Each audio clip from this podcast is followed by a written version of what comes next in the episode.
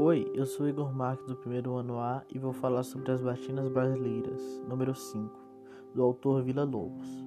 Bem, as batinas brasileiras nada mais é que uma orquestra feita originalmente para soprano e oito violoncelos. É composta de dois movimentos, Ariel Catilena e Dança Martelo.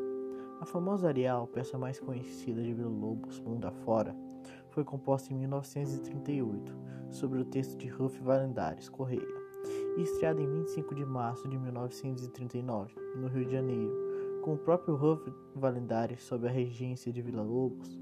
A dança foi composta apenas em 1945, sob o texto de Manuel Bandeira. A versão completa de Batinas Brasileiras número 5 foi estreada no dia 10 de outubro de 1947, em Paris, com o soprano de Hilda Olin e a regência do compositor. Neste mesmo ano, Vila Lobos faria ainda uma versão da Arial para soprano e violão, e em 1948 da obra completa para soprano e piano.